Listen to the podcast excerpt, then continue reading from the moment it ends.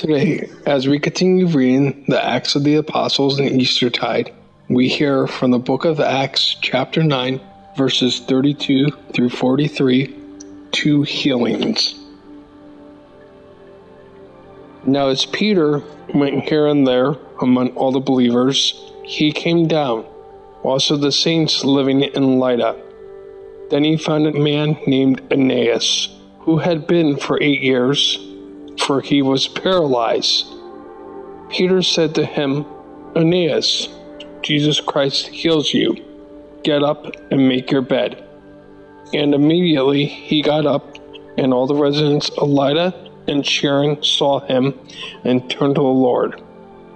Now in Joppa there was a disciple whose name was Tabitha, which in Greek is Dorcas. She was devoted to good works and acts of charity. At that time, she became ill and died. When they had washed her, they laid her in a room upstairs.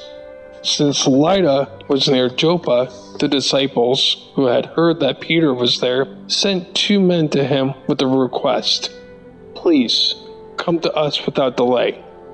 So Peter got up and went with them, and when he arrived, they took him to the room upstairs. All the widows stood beside him, weeping and showing tunics and other clothing that Dorcas had made while she was with them. Peter put all of them outside, and then he knelt down and prayed. He turned to the body and said, Tabitha, get up. Then she opened her eyes, and seeing Peter, she sat up. He gave her his hand and helped her up. Then, calling the saints and widows, then he showed her to be alive. This became known throughout Joppa, and many believed in the Lord. Meanwhile, he stayed in Joppa for some time with a certain Simon, a tanner.